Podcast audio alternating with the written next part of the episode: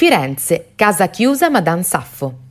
Nei primi decenni del secolo scorso, il bordello più celebre di Firenze era all'ultimo piano di un palazzo di via Antinori. La maîtresse aveva un nome che evocava la poetessa greca musa dell'amore, appunto Saffico, Madame Saffo. La sua era una delle case chiuse più lussuose ed eleganti non solo d'Italia, ma anche d'Europa e il periodo d'oro fu durante l'epoca fascista. Esiste un aneddoto particolare.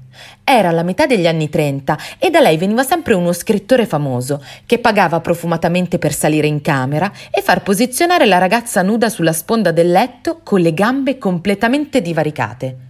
Poi, per qualche minuto fissava la zona, la stessa che Gustave Courbet nel 1866 aveva ritratto in modo assolutamente perfetto intitolandola L'origine del mondo.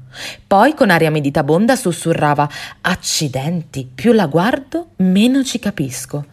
Madame Saffo si dice che commentasse così Sarà strano finché volete, ma gli è di molto filosofico.